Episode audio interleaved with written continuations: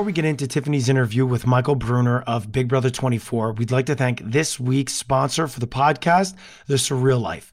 The Surreal Life brought you some of the craziest celeb moments in TV history.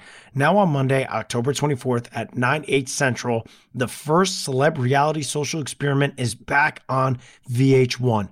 Buckle up because this season is surrealer than ever as eight unfiltered celebrities from all different walks of fame are forced to live under one roof. Away from the spotlight of Hollywood, these big personalities will step out of their comfort zones and reveal their true selves. Dennis Rodman, August Alsina, Tamar Braxton, Frankie Muniz, Manny MUA, Kim Coles, CJ Perry, and Stormy Daniels will connect and collide in unexpected ways, leaving reality fans on the edge of their seat. Trust me, things are about to get surreally wild. Don't miss the Surreal Life. New season premieres Monday, October 24th at 8, 9 Central on VH1. Welcome to the Winner Circle. It's your girl, Tiffany. Thanks for joining me. I have a special guest with me today. Before I introduce him, remember to like, subscribe, and comment. Also, share. I am joined today by a very special guest, Michael Bruner from BB24. Hi, Michael. Hi. Michael, thank you for joining me. I'm loving your ambiance here. It's it's um it's so professional. Are you at work? No, uh, just in our home office. Excuse So, me, I- home office. I don't know. I didn't have a good spot set up, so like, eh, if I this wall looks kind of nice. Like otherwise, it's That the rest wall. of the room. So That wall is superb. Well, I want to thank you for joining me. You've been out of the house for maybe two, almost three weeks now. I want to say that honestly, I was cheering for you. Like, Oh, you, you. were playing a stellar all star BB game. Like, just I there were times I tweeted where I was like, you know what? If I ever go back into the house, I hope I can be like Michael. Michael, you were someone who was in the house, involved in so many conversations, offering not one bit of information. and everybody was just giving you every detail of your game. I'm like, is he in the right place at the right time? Is he just this trustworthy or trustworthy appearing? Why is he getting put in on every alliance, every secret, every detail, and he's offering nothing? I'm trying to figure out how you did this. So, welcome to the winner circle, Michael. Take me back. You know you're an attorney. You come in this house. You're a BB fan. I saw you even play like BB assimilation games outside of the house. Mm-hmm. You don't tell anyone that you're a lawyer. You come in as an escape room engineer. I'm gonna call you an escape room engineer. okay, fair. so before you walk in, I'm sure I'm, it seems like you already have your strategy made up in your mind. What's your strategy coming into the game? Yeah, so I think just to touch on my job, I knew I didn't want to tell people that I was an attorney. Um, and after the season, everyone's like, "Yeah, that was a good call." like, um, I knew that would be because the first week, I know especially, people are looking for any reason to put a target on someone's back. So I was like, oh, I'm gonna go in there and I'm gonna lie. And I had worked for an escape room while I was in law school. So I was like, okay, this is something that I've done. I have stories. I can talk about it. I love doing escape rooms. So like it's easy for me to talk about that. So that was something for sure that I knew that I wanted to do. Um, and I, I didn't slip up. Most people dropped their occupation lies within the first couple of weeks. So I was happy that I was one of the few who actually held on to mine. But um, other than that, the big strategy going in was to be adaptable. We I know from watching Big Brother, really the only thing you can count on is that you're going to be thrown twists. You're not going to know what's going on. And ultimately, the most important thing is how you connect with and play with other people. So that was where I wanted to put my energy um, rather than, you know, coming in saying, like, I'm going to do X, Y, and Z thing. And then, you know, you get a twist and those aren't even options anymore. So be adaptable Right. and uh, play, play the people. I think adaptability is a very big key to success in Big Brother because you don't know what to expect and things can change at any minute. And if you're not able to adapt and and to the change, then you're just lost. So mm-hmm. adaptability really is key. And you really own that because anything that happened, you were like, yep, okay, I'm not phased. I said, is he a robot? I know. I even thought about that, like especially with um, Brittany. She would like come and tell me things at the end of the day, and I'd be like, and be like, basically, everyone's coming for you. I'm like, oh, like okay, I guess we'll try to win. Like, I know, like also, I guess that was part Seriously? of my strategy was like keeping a cool, level head because we saw the people who spiraled and freaked out. It did not help them, so I was like, you know, I probably should show a little more emotion, but like, I don't know, like okay, like it is what it is, and let's let's handle it. I guess. none. There were times I would see Brittany like work up a whole thesis to bring to you and she had like i know i'm going to be able to let him know this and i'm going to convince him of x y and z. And then you would listen to her. I this is where i was like i need to learn something from this from this man. You would listen and not listen with the intent of i'm not going to change my mind but you listen and then you'd like come up with feedback. You'd process the information like weed out what didn't matter um and then give it back to her and is why these things these things are valid but these things also don't change the direction of where we're going. So i heard what you said. I'll consider that. We're still going to do this. I'm like damn. Even without making her feel like whatever she said didn't go the way that she wanted it to. Like the reasoning, the reasoning, the reasoning was um it was it was very good. That all was right, the so inner attorney in... jumping out because that's what I like. People want to tell me all these details. I'm like, okay, we're gonna pick the relevant ones. I'm not gonna yeah. try to make anyone feel stupid, but like that was definitely where being an attorney helped. I think because that's what I do so every day. is being an attorney natural for you, or were you are you like now that I'm an attorney and I was trained to be an attorney, I use these skills that I've learned, or like what was it? Is it the, did you learn the skills or because you already possess this personality, being an attorney just comes natural?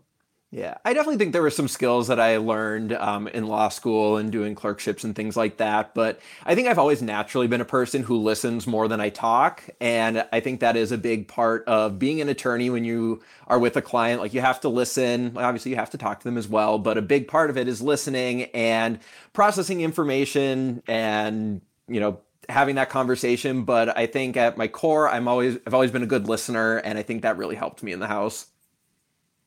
That's dope. And i didn't say this to you prior to and we haven't had a lot of conversation. So i want to just back up just a little bit. I want to let you know like my whole intent when I bring and or invite people to come chat with me on the winner circle is um, I am strategic. I'm a thinker, so I definitely want to get into the mind of how we players thought about our game and how we maneuvered throughout the game. But also as a player of the game, it's like welcome to the space that I want to share with you today, and let's just have a conversation and let's have fun. Um, I don't drag. Um, I do that behind the scenes because that's like a private conversation. People want it to be public and I can't always give people what they want. But I I for the people who want to know the game aspect of how a person played and what they were thinking and what was going through their mind, I think this is a great space to do it because that's what I come here for. So I just wanted to say like usually before I sit down with guests, I probably have a previous conversation with them behind the scene to let them know what to expect, but I just like to kick it. Like, tell me what you're thinking. I want to know. Like, if I could just take my little knife and open your brain up and see what was inside of there, like that's my goal. I want to see. You're gonna be like, oh, it's a mess. There's so much going on in here. okay, so you come into the house week one, Michael. What is your impression of all of these guests?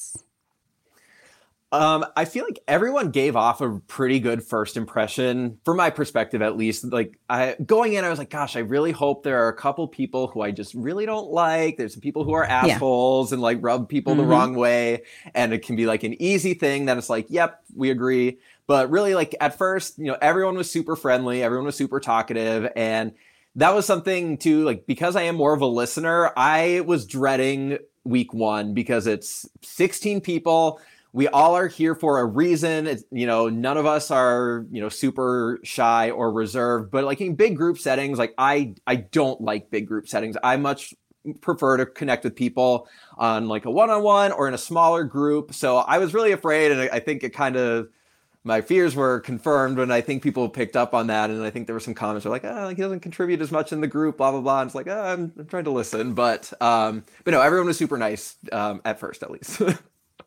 I want to confirm that. Like, I met you finale night, and um, we're always like me i'm always trying to see like i want to know the person outside of the house. And i observed you a little bit and i was like yeah michael just is michael. He's very chill. He's very reserved. Like you weren't in the circle break dancing you know? Mm-hmm. you were like i'm chilling over here. Um, but then like when you and i sat down we did have some one-on-one conversation.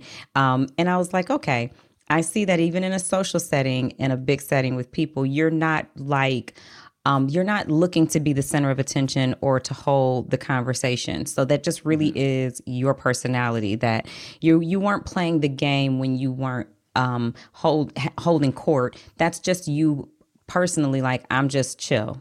Mm-hmm. I'm not. Don't look for me to start start the conversation and go. So that actually worked to your benefit because so after week one, so week one, how did you assess week one? Was it chaotic for you as it was for me at home watching? week one was wild. um, and I'm sure everyone feels that about their season. I we didn't have a Frenchie HOH like you, like you did, but there was still a lot going on and um, even just the way the week ended, like unprecedented that someone leaves the game, the first eviction is canceled. But we didn't know that up until we were sitting on the couches and Julie announced it. Like they, st- everyone, including uh, Brittany and Alyssa, still got their suitcases. They got their suitcases on Thursday morning. So we're like, oh my gosh, someone is still probably going home today. Like it was, it was crazy. There was a lot going on. Have you watched any of the season back?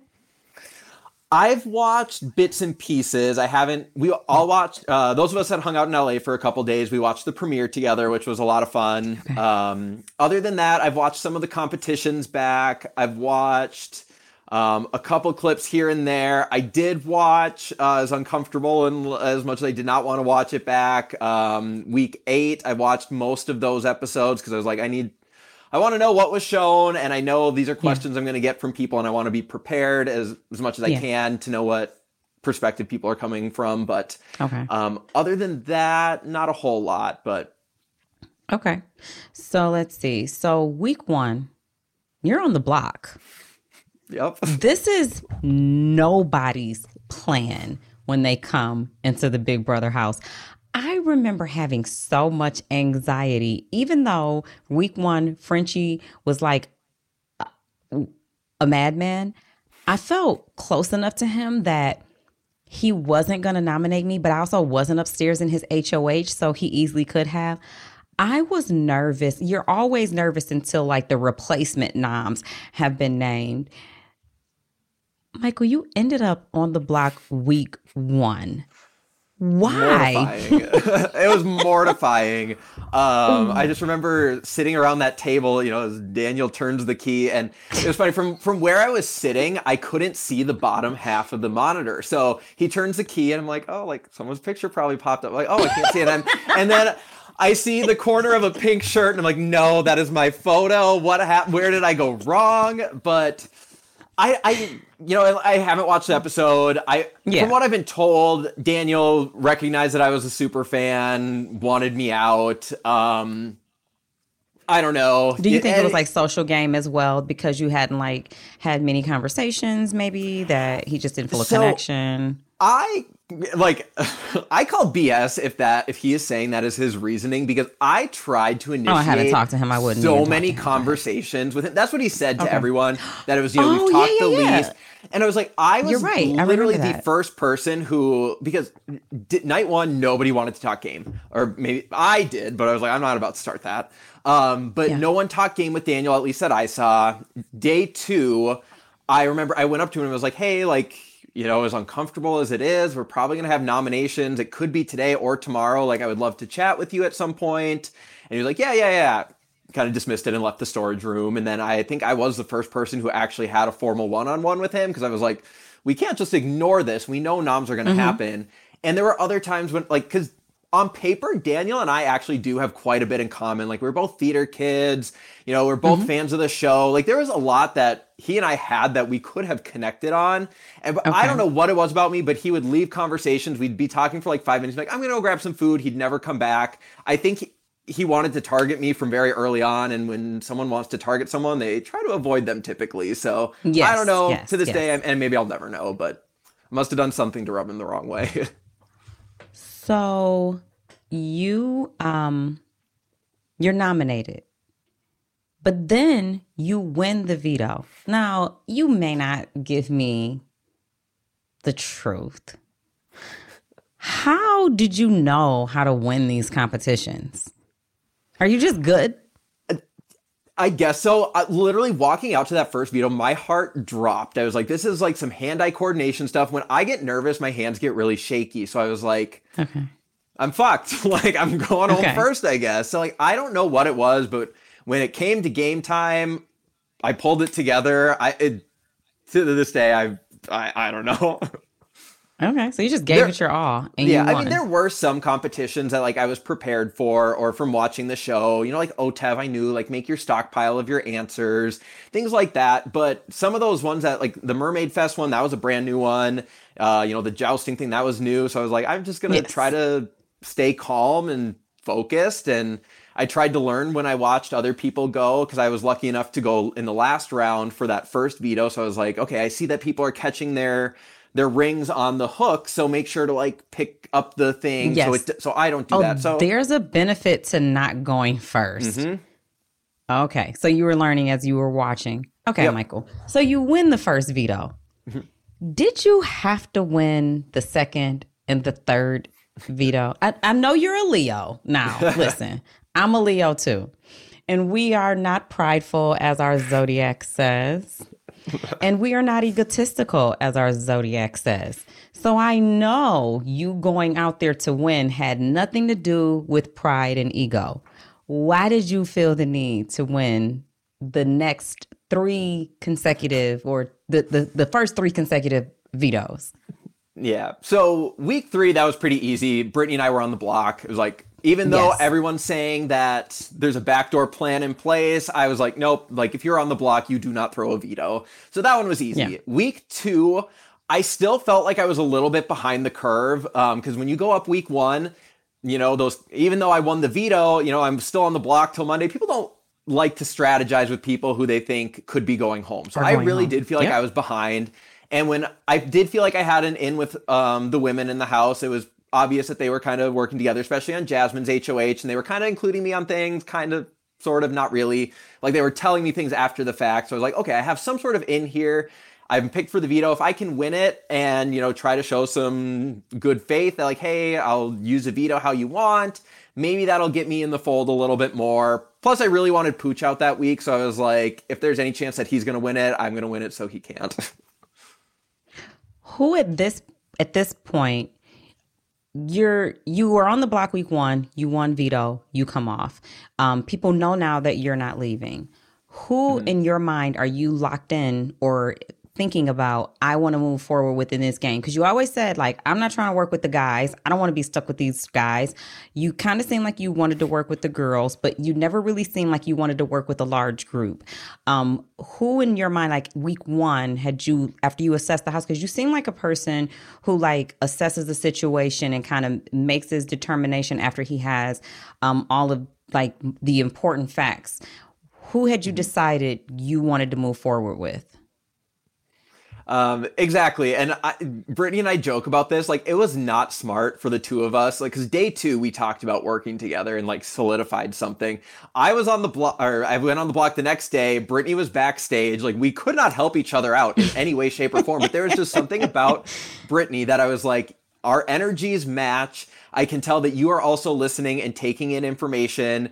You're not trying to draw attention to yourself. There's just something about Brittany that I I saw a lot of the qualities that I have in her, and I was like, that's someone that I want to work with. And going in, it's funny. Um, I was like, I want to have a working relationship like Tiffany and Chada had someone, whereas like you, the two of you easily could have been intimidated by each other because you were both very smart, very strategic. But I was like, I want someone like that that I can bounce those ideas off of, and who's not going to be intimidated when when I have strategic plans. you plans. Need it.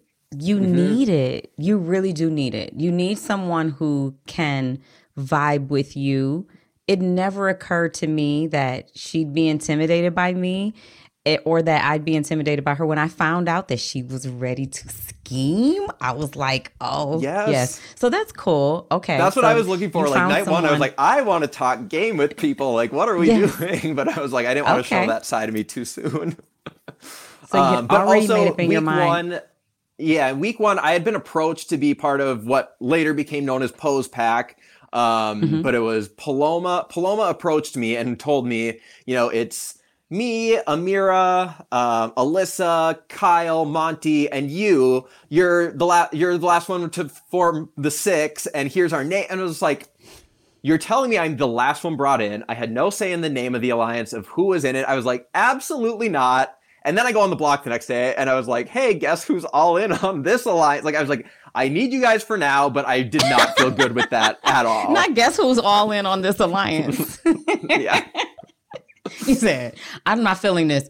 As a matter of fact, I'm feeling it wholeheartedly. yeah. It was funny. Like, literally, when, because Paloma had that conversation with me in the storage room, as soon as she walked out, I just looked at the camera and I was like, absolutely not. I want no part of that. And then I was like, well, I guess this is my only option right now if I need the votes to stay. But I was not feeling good about that group at all.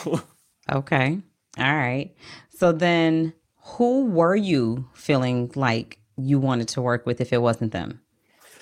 Um, so there were people within that group that I did want to work with. Um, okay. and I actually, but just not as a whole.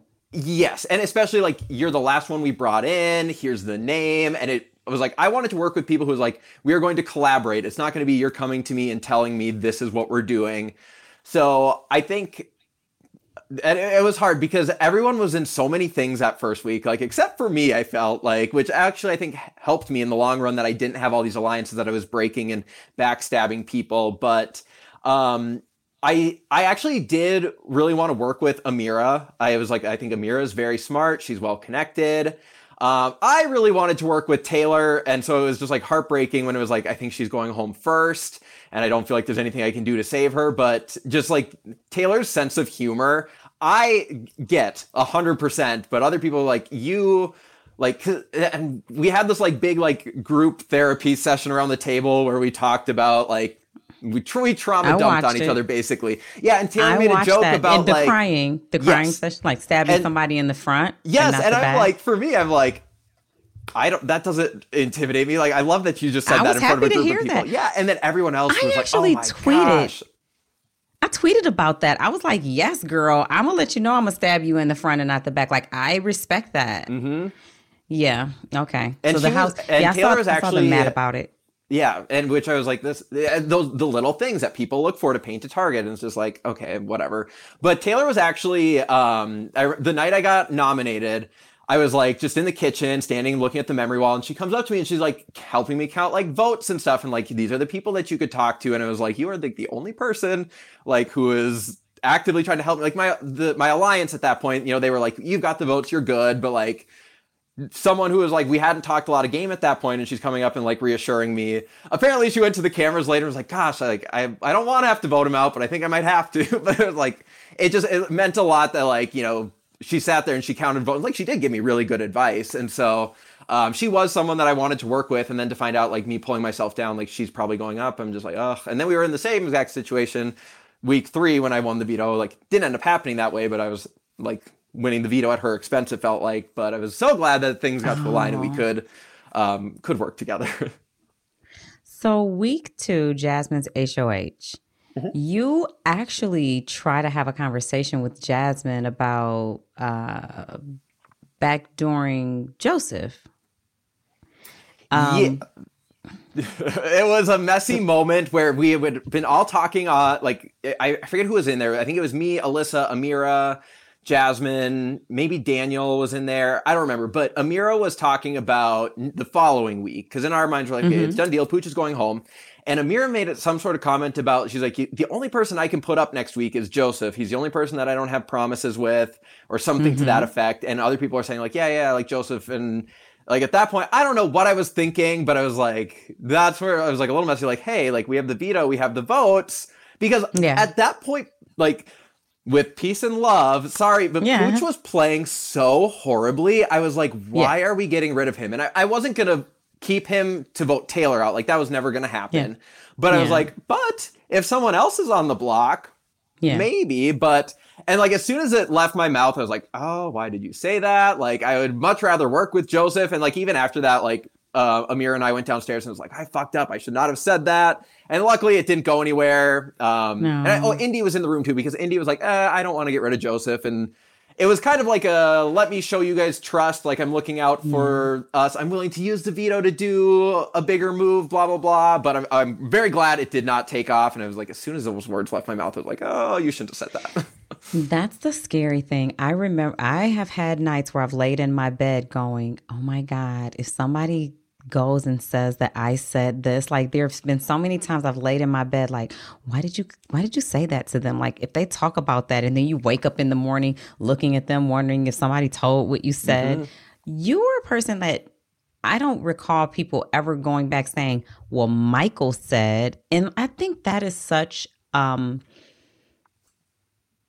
that is such a resume builder too. It's a it's a skill to have, but it's a great quality to possess that no one is repeating things that you're saying to them because obviously to me it means you trust me. Like you trust me enough to not reveal the things I've confided in you and you mm-hmm. probably want to work with me. I kept saying Michael's name is not in anybody's mouth. Nobody is saying, what Michael said, because mm-hmm. Michael rarely said anything Yeah. that could get back.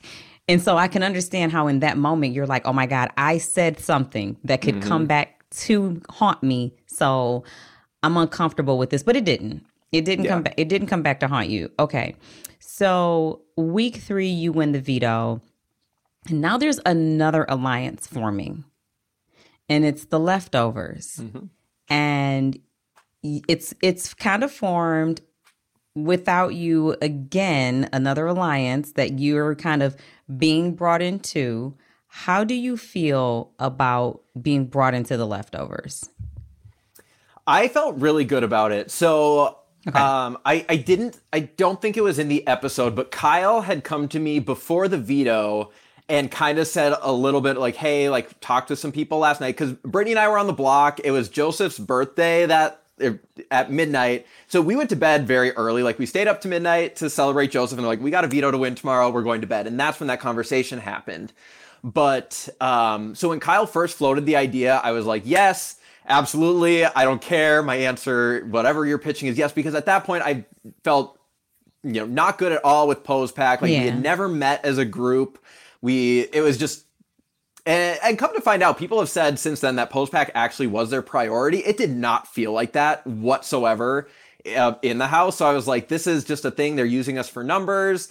Um, so when I heard that there was another alliance that was forming, I was like, yep, I am all in on that. And it, it was a little bit similar to the pose pack thing where I was something that I was brought into, but it wasn't like this is established. You are the last one in. Yeah. We already have an, we didn't, there was no name. There was like, and Yeah. we all met and even you felt like, like, this alliance was forming you were brought into a forming of an alliance Yes. not an alliance that had already formed Exactly. there's a difference yeah Yep. And the people who were in the alliance too, I was like, okay, th- everyone here seems to be pretty rational, level-headed, um, Yeah. and that's what I was looking for with people like not trying to work with every single person and because kind of with impulse pack like um so monte kyle and i we were have nots together the first week then we were all in the car bedroom the second week so we had talked probably I had talked quite a bit with them, and so like I knew where their heads were at. I could see the types of game they were playing, and I was like, okay, I like the vibes they're putting out. It's not messy, it's not chaotic. That's what I'm looking for. And so to hear that, you know, kind of they were in the talks that, I'm like, okay, I trust your judgment, so I'm in. Okay. So just to give you a little background, I um, joined the Winner Circle uh, on my own channel, which is uh, I was doing recaps of BB24's live feed. So Cody and Derrick tricked me into watching live feeds. No, I'm just kidding. I was a live feeder anyway. They're like, since you're a live feeder, just come on here. So I was up with you guys. You made my summer a living hell. I'm so I am sorry. still on PST time because Pacific Standard Time because I had to go to sleep at 4 and 5 and 6 a.m. watching you guys strategizing games. So I was up watching live the formation of the leftovers. You downstairs trying to get Taylor to go upstairs. Joseph trying to get Taylor to go upstairs. Her sitting there fake engaged with a conversation with the girls who don't even like her, who've only included her in one conversation, which is this one, and you guys trying to get her to go upstairs to the HOH room. And I'm like, girl, I'm trying to go to bed if you don't get upstairs and listen and find out what's going on, they're trying to bring you into an alliance, and I need some sleep. Yeah. so, so that was me watching. So I've been like on this journey with you guys this whole time, but because I'm old and I'm a mama and I run several businesses, I don't remember everything. And people hold me to that too. They be like, "She didn't," and it's okay. I'd be like, "Yeah, at, tell my mama I didn't," because she also mad about some shit I didn't do. Anyway. So you get brought into the leftovers. Um, week five, you win veto again. Do you think you should have thrown that to Terrance and used, Yes. uh, it, yeah, and used the veto on him anyway? Yeah. I do. Well, yes and no. I do think at that point I was. uh, I had already won three vetoes and an HOH. Mhm. I was like, "What's one more veto at this point?" And it's OTEV. and um, Who doesn't want to win OTEV? right? But it. Unfortunately, I kept finding myself like I did not want to ever be in the position where I felt like I had to win competitions to stay in the game. But when I was Yeah. on the block week one and week three, I was like, okay, I have to win these. And then even little things like um, the bye bye backstage thing for the first part of the second HOH, I was paired against Pooch. And I was like, if Pooch wins, I'm probably going up. I have to beat him in this. Or for the HOH, I went second after Daniel. I have to try to, my best to beat Daniel's time because if he wins, I'm probably going up. So Yeah. I was in these positions where I was like, I didn't want to win, but it's like, okay, I have to win. Now I was like hoping another leftover would knock me out of the HOH and take it Yeah. for themselves. It just didn't happen. So at that point, I was like, you know what? People are going to use anything as an excuse. I might as well get the power. like, Yeah. Yeah. You, I mean, like, I don't know. I'd love to be a player who can win the competitions and choose not to than to have to win competitions and can't. Mm. and I always said going in is like I would always way more regret throwing a competition and going home than Sure. winning too much and becoming a threat. It was like, you know what? If they took me out because they were threatened, I can live with that. Then, oh my gosh, I'm gonna have to live with the rest of my life that I threw the competition I needed to win. Such a Leo. I'm here for it. All right. So, um, also that same week, um, Kyle is doubting working with the leftovers. He's trying to get you to consider leaving nominations the same and sending home Monte.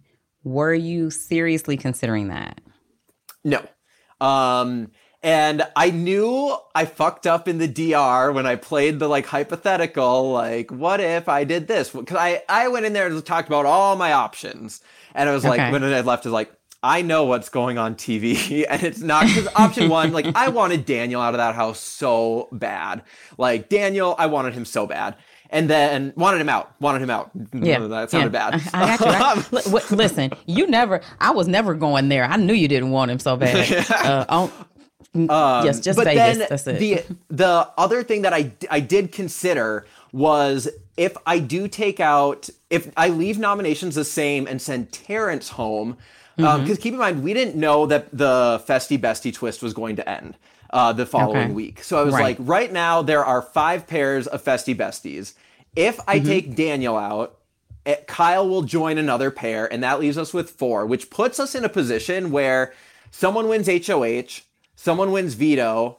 These people are nominated. The veto holders pull them down. Brittany and I could be forced to go up because there is Okay. no other option. So I Okay. did have the thought if I take Terrance out, that would leave five Festie Bestie pairs in.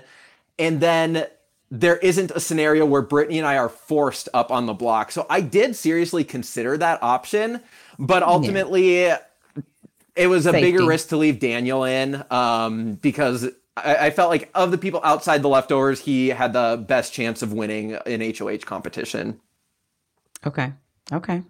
But I always Um, was like I'm always going to entertain all options and try to think through everything. But no, it was always I wanted Daniel. Second would have been Terrance for that reason, and then I was like, you know what? If things go crazy, shit hits the fan, and Monte's on the block, and everything blows up, you know, he's a big target. If yeah, it wouldn't be the worst thing in the world. But um, I knew it was way too early. Yeah, because he sent you home, but we won't talk about that yet. right. Not yet. Not yet. Yeah.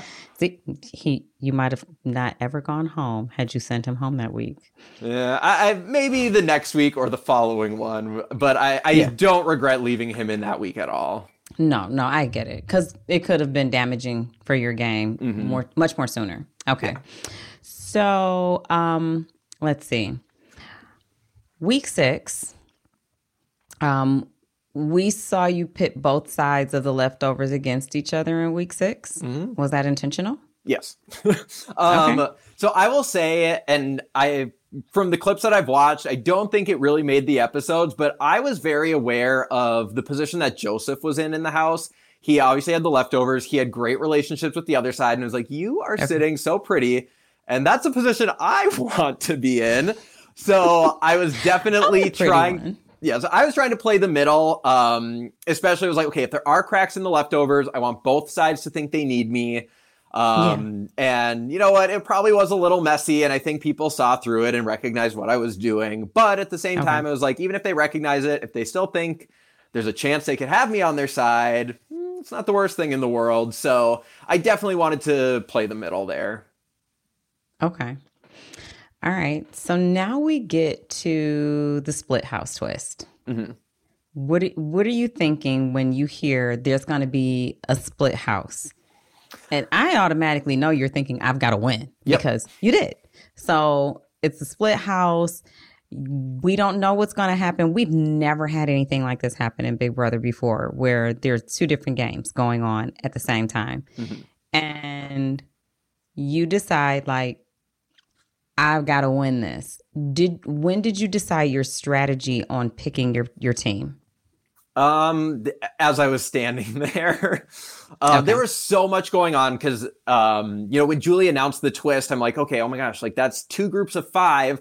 At final five, like things can get messy, and you know, there again, with Yes. if someone off the block wins the veto and uses it, so I was like, I have to win to guarantee that I'm Mhm. safe, and then Mhm. you know, we'll figure it out from there. I did think it was like, okay, if the leftovers are going to stay strong, we need to make sure that there's someone outside the leftovers in both both groups so that there's someone to target. So I did have that, you know, mindset.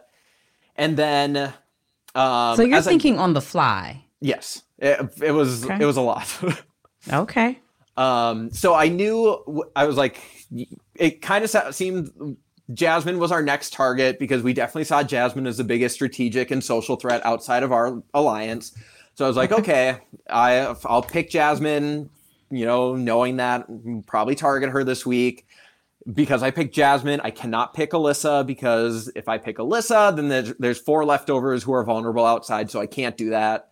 And then I was kind of thinking, and this was maybe not my smartest thing, but I was like, Brittany and Taylor, they're my two closest allies. I do not want to risk their game. So if I can keep them inside with me um, and put the other two people up, there's no way that any of the three of us are going home this week because even if one of them wins a veto, they're not going to use it to send the other home. So I kind of showed some cards, I think, with who I was closest with in that moment. Um, Is that why you say it probably wasn't the smartest because you showed your cards? Yeah, I Okay. think people, and I think especially the people outside um, were a little salty about it because obviously it was like, I'm not picking you. I'm sending you outside with Terrance, who we have no idea what he is going to do. Um, So that was, yeah, again, probably not the smartest thing, but at that point, you know, I was like, I want to be safe, so I'm going to try to win Yeah, this, it and the I'll deal with the thing. Yeah. repercussions, and um, that's kind of where we went. So who did you think was going to go home from Dyrefest? You know, that probably changed 10 times an hour. Like I would think about things and um so Terrance, because he had been on the block the previous week against Indy, and his pitch to stay, at least to me, was that he wants to take a big shot. He said if he had won, you know, with no twist, you know, the pri- prior week, he was saying he would have put up Monte and Kyle, if one of them came down, he would put up Alyssa. I don't know Okay. if that was true. I don't know if I necessarily believed that, but I was like, okay, so there's a chance he's going to go after Kyle. Maybe he'll put up Kyle and Alyssa. Maybe he'll put up Joseph and Alyssa, um, since Joseph and Monte were close, and if he doesn't have Monty out there. Um, so the only person that I didn't think he would go after would be Turner, but Okay. um, it, it changed 10 million times a day. So I watched a conversation with you and Brittany while you were taking that two hour ice cold bath. and you both were saying, hopefully Kyle comes back and Terrance sends home Joseph. So yeah, and that like again was wanted a. So Joseph for me, to go home. At that point I was very wary of Joseph. Like I trusted that he wasn't going to put me up. But Joseph had done a couple things that um, put me and Brittany in danger when we were festie besties. We had come up with a plan that after my HOH week, we're like, okay, if we still have festie besties and someone outside the leftovers wins, we'll try to convince him to put me and Brittany up as pawns because the only way we were in danger was if we had been backdoored because we mm-hmm. had someone in the leftovers and all the pairs who could use the veto if we were on the block. And but mm-hmm. I and I told every like specifically Joseph because he was like really excited about the plan to go and like start. I was like, but we cannot tell anyone this until we know festie besties are still a thing. Because if the twist mm-hmm. ends and someone wins, and they're gonna be like, oh well, everyone wants Michael and Brittany up. Let's put Michael and mm. Brittany up. When at that point we could try to convince them to do something else. So I said it multiple times until we know the twist is over. Like we do not say anything. We go downstairs. An hour later, Joseph goes, "Oh, good, uh, good. I caught you. I talked to Jasmine, and she's on board." I'm like, "No, we literally said we do not talk about this until Thursday, and it's like Tuesday." So, like in my mind, I was like, "He's playing us. He has to be playing us because we were so explicitly clear what this plan looks like, and he fucked it up within an hour." So I was like, "He is against me," or like. I, I don't know. So from that point, I was very skeptical of him. I realized the position he was in. So I was like, if someone else can take him out, that's better that the blood isn't on my hands, but um, it probably jumped Did around a hundred know? times that week of who I thought was best to leave. So did you know at that time that he was playing double agent or you were figuring out that he was playing a double agent? So Or did you did I just did you know he was playing a double agent at all? yeah, Joseph was very open with us that you know he had good relationships with the other side, and he was talking with them, and he w- and you know to his credit, he did bring us back a lot of that information. Um, So I I did trust Joseph's loyalty to the leftovers, but I also saw it as a positioning thing, like, hey, if someone from the leftovers does go, you know, if Michael and Brittany are up, that's not me. So like, I kind of thought that's what he was doing. Um, I, I from talking to him since then, I found out I'm wrong, and I will admit that I was wrong. I'm sorry, Joseph.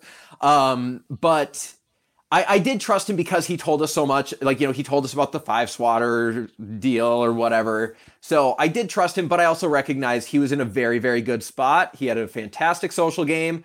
Um, I was also annoyed with him because I knew he was throwing competitions, and I was like, "You have to win these Oh, you because think he was all throwing of competitions? Oh, he, he told me that he threw the wall competition. Um, straight up, he told Yeah. me that, and I was Okay. like, and and that at that time, I was you know annoyed about the debacle about the plan from the week before, and I was like, you are sitting in such a good spot. Like Monte got a bunch of blood on his hands trying to get the veto not to be used his week. I got blood on my hands because half the house wanted me to keep Monte on the block to send him home. And you know, Joseph, you win a competition, you get some blood on your hands for once. Yeah. Like I was like, you. got- uh, and I do recognize he was helping out the alliance a lot, but when you're getting blood on your hands and then someone else is not willing to do so, and then I, I was like, oh, I was. I think that was around the time I I know I ranted one day about I was so annoyed and fed up because both Kyle and Joseph were talking about like. Oh, but our jury votes, we have to be careful. I was like, fuck your jury votes. Like, I don't have the luxury of thinking about my jury votes because I'm I won this HOH to try to keep us all safe, and now I'm pissing off half the house. And oh, I was so mad because I was like, you can Yeah. feel that way, but don't voice that to the people who are probably going to go home before you because we're sticking our necks out for you. So I was like, ah, that maybe was not my finest moment, but I was so mad. So But it's a game. I recognize it's good gameplay on their part, but I was like, don't rub it in my face.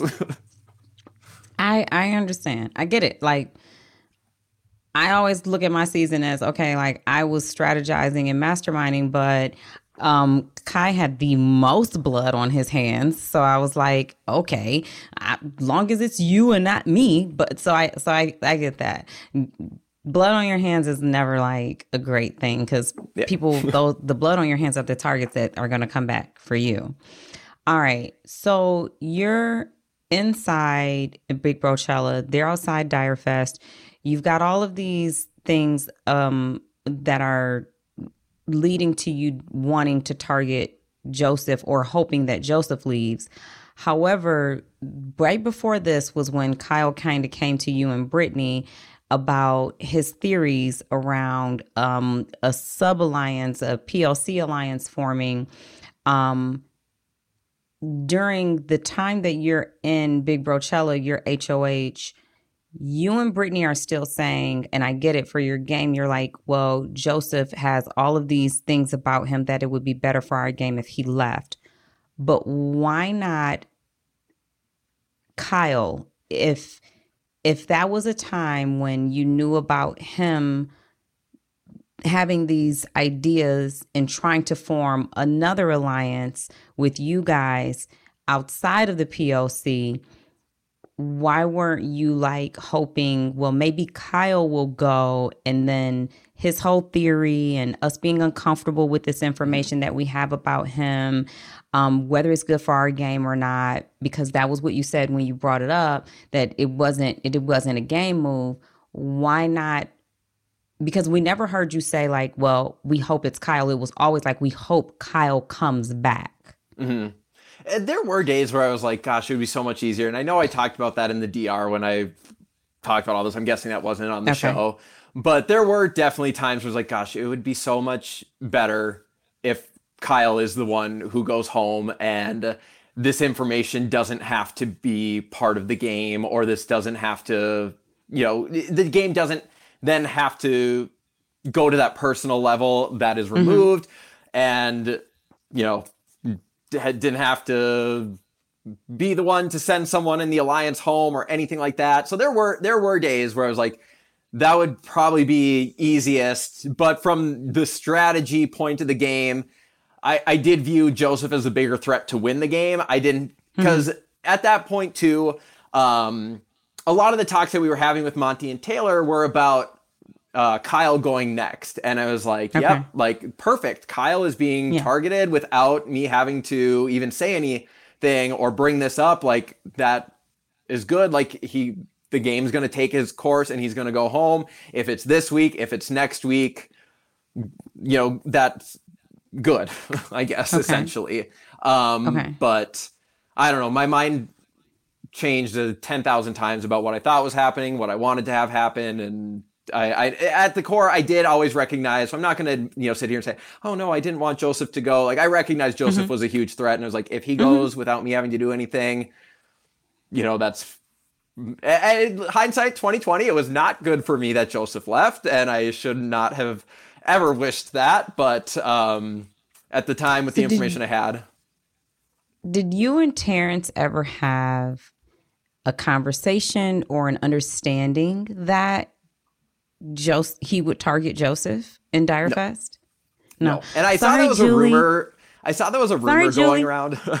It might have been, I might have helped add sorry Julie Chen. sorry Julie that in our our interview I told you that Michael told Terrance to kick out Joseph. Michael is here confirming that he never said that. So I was incorrect with my um um false facts um and alternative facts and Michael never said that to Terrance and I just was thinking to myself that Michael wanted Joseph gone or I was believing Twitter. no, so what did happen? So when Terrance and I won that competition, you know, they had us like kind of stand apart in the yard to do our picks. And Terrance tried to say something to me before the pick started. I have no idea what it was. I couldn't hear him. He told me after the fact that he was saying, like, what do we do? But who knows if that's what he said or not, um, which. I, I believe. I, I don't think he would, you know. So you didn't tell him to lie, target Joseph. No, because yeah, the rumor But that you I did know was that him targeting Joseph would be good for your game. yes, yeah. But him targeting Kyle would not have been good for your game. It would and it wouldn't have. Like okay. I think there were areas where it would have been good, but there were areas where it was like based on you know Kyle being very open about being ready to turn on the leftovers. I was like the fact that you're yeah. sharing that with me makes me think that when you turn on the leftovers, like you're counting on me to be on your side. So yeah. if you win an HOH, it's not going to be me going up. So from that perspective, I because Kyle, so Kyle and Brittany were really the only two that I was having conversations with about when we get down to seven, do we want to get down to seven? Taylor, a little bit, was starting to approach those conversations with us, but Turner, Monte, and Joseph, I did not hear anything about that, not a peep about what do we do turning on the leftovers early. So in my head, I'm thinking, okay, if you're not having those conversations with me, you're probably having those with other people. Um, yeah. which I guess they had their pound alliance, but um, Joseph says he wasn't having those conversations at that point. But um, you know, I guess I'll never know what was actually said. Sorry. I don't even know if that answered your question. This is an no, insight no. into my DR sessions where no, I just spiral and snowball. it's okay. We're it's it's a story coming together. Yeah. So Joseph leaves Dyrefest. Jasmine leaves Big Brochella. Um, which was your target? Your HOH went intended. That was she was always your target. Um, you guys knew she was leaving. Uh, you and Brittany, you've always kind of been working together. So Big Brochella, your your relationship kind of still cultivated and developed. Um, you and you, her, and Taylor were like the final three. Did you know um, that Monte was like? Well, Taylor was trying to get Monte and Brittany to target you um, at some point. Like, we need to work together and get Michael out. I'm sure you knew because Brittany ended up mm-hmm. coming to tell you, right? Okay. Were you fearful of that at all? Was was because you said you spoke in the beginning about our in our interview like you worked on adaptability, uh, being adaptable, but then mm-hmm. I also said that Brittany would come and bring you back information, and you just seemed unflustered by it. So how are you taking the information? Like Monte is is like, well, Michael has to go. Yeah. So with that, it was tough because at that point everybody was saying that I had to go when I yeah. so it was like well, who do I move forward with? I was like, you know what? Maybe there is a chance, as slim as it is, that with Monte, you know, I'll stay stick around maybe one extra week because we do have more of an established game connection. We have a Final Four with the Big Brochella people. Whereas with Terrance, Turner, Alyssa, I Alyssa to an extent, I I was like maybe she goes after Monty before she goes after me, but Terrence and Turner, I was like, I think they're going to come after me. I didn't have a lot of other options that I felt good about outside of sticking with Monte and Taylor and Brittany. So I was like, I guess I'll stick with the people who I have had game talk with. Um, so and and I will also say that the you know Dyrefest crew they never threw Monte under the bus to me, which is wild to me. Like they were quick to, you know, Terrance threw Turner under the bus, Turner threw Terrance okay. under the bus. Like they never. You mean when once, they came back in? Um, when I won that the HOH um, at Final Seven. Um, okay. You know, there it was Terrance was telling me, you know, Turner came up with this plan to backdoor you, and you know, Alyssa and Kyle were in on it. It, but it was never, hey, Monte was also in on this, and he ran straight to us, which is like that may have changed things, but I had no idea, and they were throwing each other under the bus. So I was like, well, I don't know. I guess it was all from them. So hope and pray that Monte lets me slide by one one week longer because he thinks I, ha- I, have his back, but okay. didn't work out. So I have way. to ask you this: mm-hmm. Big Brochella, it's you, Brittany, who you've always worked with, and you've got Taylor, Monte, Jasmine, mm-hmm. who Kyle has brought up these thoughts and about people working together. You got the whole the privacy of Kyle not intervening. Three of the main people that he's looping together. Mm-hmm. Why not ever bring? Because you weren't by yourself. You had Brittany, who had heard Kyle say these things. Why not ever have the conversation with them during Big Brochella about the things that Kyle was his thoughts about them working together, possibly because of a Cookout 2.0 or because of their backgrounds. Why not have that conversation at that time? Yeah, and looking back, that is something I definitely regret. I think my thought process at that time was, you know, number one, I Kyle wasn't there, and so I was like, I didn't feel good about you know, saying these things, and especially like in Big Brother, I did not expect anyone to just take it at face value and say, Michael said this, that's true, case mm-hmm. closed. Mm-hmm. I I didn't feel comfortable with him not being and and this again is I think a big misstep on my part that there was part of me that was still like, you know, and I think it's all uh, sorry, my brain in, with this I was like, oh no. gosh, I have yeah, like 10,000 okay. thoughts, but part yeah. of it too is that like obviously we we forget the cameras are there but we know the cameras are there like these are conversations that i'm like are going to have real world repercussions and i know that from watching the show and being on big brother twitter i know and i didn't i i don't know i just i didn't feel comfortable at that time saying something without him there to say his side or defend himself or you know throw out these accusations that were true, but I, I don't know. I just I didn't feel right about that, and I think that there was uh, at that point that should not have been my first thought. You know, my first thought should have been this is information that impacts the people that I'm here with. I do think it's important for it to be known if he is going to continue in this game. There was also the thought that, you know what, if he does go home, then that threat has been eliminated because Brittany and I are not on board with this. We are not going to go forward with this and be like, oh, scoop up Turner and Alyssa and be like, let's finish what Ky-. like no, like that was never going to be a thing. So there was that wishful thinking that maybe this doesn't ever have to come into the game because, like I said, I from watching the show, I know when top you know sensitive situations come up like this like it goes so far beyond the game. There are going to be all these real world repercussions where like you know there are and, to everyone, regardless, like yes to Kyle, but anytime that you know a person of color speaks on race, like go look at the Facebook comments, go look at it is just like it is going to be so ugly for all involved, and mm-hmm. I, I think a big mistake that I made is that I, in my real life, I am very much a person who's like I can handle things on my own. I mm-hmm. there's something uh, there's a problem. Okay, well I can fix it. I'm not going to ask for help because I'm independent yeah. and I can do this myself. And I think that was absolutely the wrong approach to this where I was like I know Kyle has said this. I'm not going to go along with it and I can handle it and make sure that this isn't what happens. And okay.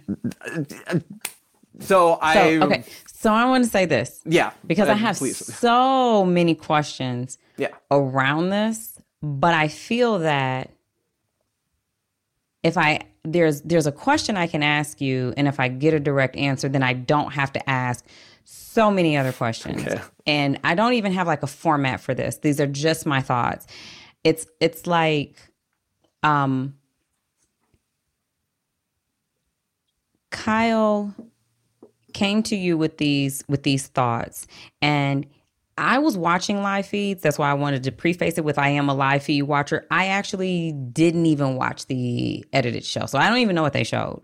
Mm-hmm. I was strictly live feed. So I kind of got the raw footage information. So I know that when Kyle brought this to you, um, he brought it to you like three to maybe four weeks before it was exposed to um, everyone in the house. Mm-hmm. And then it's like, uh, and, and and it's not even that it's like so he brought it to you and then you kind of give gave him a like you did say to him no you're not wrong for feeling that way because I've kind of I kind of understand or I kind of feel that way too so I think what I want to clear up mm-hmm. um, and just to give you the opportunity to clear yeah, it up yeah I'm glad because, because I've I've seen the clip floating around and I, I have some issues yeah. with it, but so so I'm like I'm like this. Um, I played the game. I also watched the game. I'm a fan of the game. I think we're very mm-hmm. similar in our desire of the game. Like we watched it. We're super fans. We're analytical. We played it. We played a strategic game. I cannot deny that every single thing I did in that house, I I'm smart enough and intelligent to know that it impacts the game. Mm-hmm. So I can never say, actually, no, that wasn't a game move because I know that I'm not a I'm not a I'm not a rookie. I might be, it might be my first time playing, but I'm familiar with Big Brother and I know that these things impact the game. So to say it wasn't necessarily a game move, it was just because at this time I felt that I'd had enough information I needed to reveal it. It kind of makes me want to ask more and more and more and yeah. more questions like, well, why didn't you want him to go at Dyrefest? Well, when he, well, what does it matter if he was there or he wasn't? Because even when you told Taylor and Monte, he still wasn't there. If he needed to be there, then why didn't we do a roundtable? Why didn't we do a um, a house meeting? So it didn't matter. So I'm kind of like, as I'm listening, I'm like, well, I don't know why it mattered if he was there or not because he wasn't there when you told Turner. He wasn't there when you told Monte and Taylor. It's it's like I almost want you to just be totally transparent and yeah. say, I do know it affects my game. And it it was better for my game for him to stay the time he stayed and to leave when he left, or whatever you feel, but to say it was absolutely not a game move to a gamer and also to the people who are listening and who watched it, it's almost like we can't help but to come up with more questions and yeah. dig on it because it absolutely impacted and affected your game. And I I have said this. I think and I'm black and I think it's okay to say I did use this as an opportunity or I did know that it impacted my game but I also did want to reveal this information, but it can't be no, it wasn't a game move. But when Monte says, well, let's not evict him this week, let's evict him next week. And then you and Brittany are like, well, we think he should go this week. So it's like, was it even a little bit in your mind a game move for him for that information to come out at that time? I and people can take it the way they want to i don't see anything wrong with it. it's just like when terrance said i want him to stay so he can get a lesson. We know you ain't want him to stay so he could get no lesson. You wanted him to stay because it was better for your game that I can respect because at the end of the day, it's $750,000 out there and we are trying to get to it. And so mm. everything we do impacts that decision, that move, that closer to that bag. And so when you say like it wasn't game, I wasn't leveraging this for game, it wasn't a game move.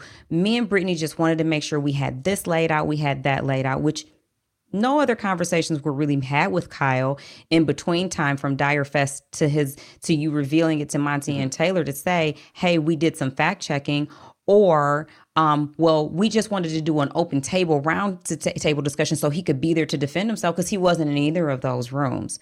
Yeah. What was walk me through the process and like let it just be transparent so that you don't have to keep defending yourself on this. But if that yeah. is your defense, you as an attorney know you're going to keep defending this and defending it yeah. and defending it every single time. Mm-hmm. I hope that you do understand that it is okay to say part of this was game and part of this was personal. But yeah. to subtract the game and totally label it as personal, I don't think anybody fully believes that. Mm-hmm. And I don't think you deserve as as good of a player as you were, as strategic as you were to come in and play the game that you did because I honestly was like I wanted to see you in the final two seats because if you had won, to me, you would be the person to beat in every other season. Not the next winner. Anybody, everybody's going to come after BB24 and win the season, but they would win the season, but that doesn't make them beat Michael. And mm-hmm. I think that you not owning this move or you not being transparent and and you're totally transparent, it takes away from Michael the player, Michael's character, Michael's game. And honestly, I don't feel like you should do that. But if you totally sit on the fact that I was not thinking about my game at all, it didn't benefit me, I went out the next week, I think you were going to go out anyway. I don't think yeah. that that was something that was going to affect you. But I do think that you should have the opportunity to be transparent, whether it was a mistake, whether it was intentional, regardless of what it was, because you will always be bombarded with, but why, but why, but why? Mm-hmm. So I guess yeah. my question to you is during the time that you revealed this information to Taylor and Monte and Turner, was part of that to impact your longevity in the game? Yeah, uh, sorry, there's a lot there that I want to touch on, but, but I will say, as a short time. answer, obviously, yeah. I recognize that, and I, and I said this in the house meeting. I don't know if it made the show or if it was on the live feeds, but anything as much as as a house, we said this issue transcends the game there is no stopping the game. We can say, yeah. you know, there's no like, okay, turn your game switch off. This doesn't, we can't talk about this in a game context. Like, I know that any information that is shared will impact the game. So obviously, mm-hmm. I knew that sharing the information would very likely result with Kyle going home that week. I knew okay. that. And I'm not going to sit here and pretend like, oh, like I was just gonna share it, and then the game we were all gonna ignore it, and then you know I, I knew that he likely was gonna go home that week. Um, I think where oh gosh, what order do I tackle this in? I think where um, I feel like I in, in the house meeting, I very much was clear with everyone. I was like, you know, this is the information. Here it is. You know, I laid it out the exact same I laid it out to everyone else, including Kyle himself. And I did not, what I didn't want to do was make it about me. Like, I understand I am involved in this situation, but the takeaway, I was like, you know, like how this information impacts people and impacts the game. I don't want to turn this into a, oh, poor me or even like a well oh my gosh applaud me i saved like no like i mm-hmm. and i mm-hmm. tried to mm-hmm. make that so clear that i was like Mm-hmm. I am not trying to make this situation about me. And it's like I think that's why it's kind of frustrating to hear people like, oh, well, Michael no, and Brittany I don't think that playing we... the victim. And not you, not you, like yeah. from other people. No, no, like they're playing yeah. the victim, and it's like mm-hmm. because they said it wasn't good for their games. Like I it, exactly why I thought this would be bad for my game in is exactly what happened and why it was bad for my game. Like I was never like, oh my gosh, Kyle going home, oh that's so bad for my game. Like I never thought that. And I think people yeah. were looking at it as like a very short term like what happens this week, he is saying is bad for his game if Kyle goes home. Like no, I am not saying that at all. But I knew that any information that you bring in, people are going to be skeptical of it. They are going to question your motives, your intentions. This information could change how people view me and I do think it did that and I knew that was not good for me. And so I, I do stand by the fact that when I when Brittany and I said this is not good for our games to share, it would have been a thousand times better for us to keep our mouths shut, let you know, let things happen. And like if I really wanted to only use this as game and strategy, I would have saved it till I needed it. Like I already had the veto at that point. I was going to use it on Brittany. We were safe for the week. It, exposing Kyle did not buy me another week in the house. So I think that was another thing where people, I also got a lot of pushback like, well, you waited till you were safe. And like, I can understand how that looks. But like in my head, I was, I was uh, so afraid that people were going to think Brittany and I were making this shit up and that we were using it yeah. as a Hail Mary to do whatever. So I was like, and that's why, you know, when everyone came back from Dyrefest, like, um, number one, that, that HOH competition, like, took place really late. Like I think I got five minutes with Turner at like 5 a.m. And then um, Brittany and Taylor go up and it's like, great. If I say something now, he is scrambling. He's trying to cover his tracks because he's been blindsided. If I say something, you know, before the veto. Well, he thinks he's getting backdoored. Obviously, he's going to say whatever he needs to save himself. So when I had the veto and I was safe, I was like, nobody can question that I am doing this to save myself this week because I've already saved myself. So that was something that played into that week and the timing, I think, because I, w- I was terrified that people were going to think that I was making this up. And sorry, I'm probably going so far off on a tangent. Am I no, no, remotely your, where you've I got need the to be? floor. But like I've and if re- please redirect me back to any of your points or questions. okay. I'm, I'm really not trying to um, avoid any. So, so, but so, question. Mm-hmm. So, when Monte says, "Let's just wait and get him out next week," why not wait and get him out next week? so for for me, I think there was definitely I felt I felt very guilty that I did not share things sooner. And I knew, Okay. like I knew that Monte and Taylor were going to be on the block that week at the end of it. Like that's and maybe I'm wrong if you know something I don't from the live feeds, but even from talking with other people, that's what was going to happen that week from my understanding. And I was like, I had this information that I should have said something and I didn't that would affect Monte and Taylor. And now they are paying the price because I did not share it. Like I felt so fucking guilty about that. And um oh I had a thought that I was like and I lost it. Um Oh, because so coming back in from Dyrefest, you know, Turner's the HOH, and I'm like, okay, cool. Like, le- we're gonna do our leftover thing, maybe. You know, the information that Kyle had is not uh, impacting the game. That's good. I don't want that to be influencing Turner's decision. Well, so Turner had probably a 45 minute conversation with Kyle um, after the HOH.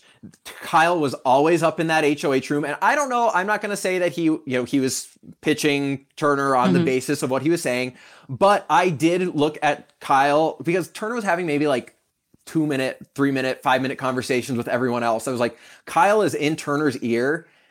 Monte and Taylor ending up on the block at the end of this after Kyle's in his ear all week, me knowing what Kyle has said previously and whether or not that had any impact because at that point I didn't know about all of the exposing of the leftovers in the after party. Yeah.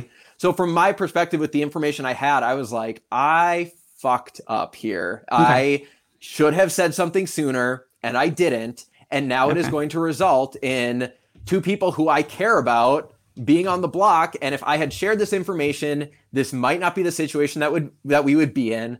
So there was a lot of guilt that I I had about that, and I was like, like I probably waited too long, and it's gonna look bad no matter what I mm-hmm. do at this point. But I'm I would rather share the information and have people be mad that I waited than allow this to happen. Because again, from my perspective, I I thought it was a product of Kyle's thought process at that point, and maybe it was, maybe it wasn't, but that that influenced my decision. Obviously, mm-hmm. you know, I'm not going to sit here and say again that I did not consider the game aspect of it Yeah. at all. But that Okay. was something that when I say like, because I talked, you know, in that house meeting about, you know, it really did weigh on, it really did weigh on me because the past week, you know, even though Monte and Taylor, when we had talked about taking Kyle out next, you know, they were still talking about like, you know, how much they love Kyle and like what a great person he is. And I'm not Yeah. saying that he's not or anything like that, Yeah. but to like, that was like eating away. Was like, I have this information that you don't know that maybe would Yeah. really change how you feel. But I also, um, oh, and I think that gets back to a point that you had said why we didn't, um, you know, like the separation thing. Um, Mhm. and so again, kind of going back to what I said, anytime race or sensitive topics get brought in, it gets ugly I- in the house, outside the house. And that's chal- why, yes, Mhm, and that's why I was challenging like. I, I didn't want to put Monte and Taylor in a position where like, hey, I because and it was so another reason why it was so complicated. It was so intricately tied into the leftover alliance, which at that point I didn't know that everyone knew about. So it was like, if I reveal this, I am blowing up your games as well, and that's why I wanted to go to them first and talk to them and be like, this is the information that I have. How do you feel?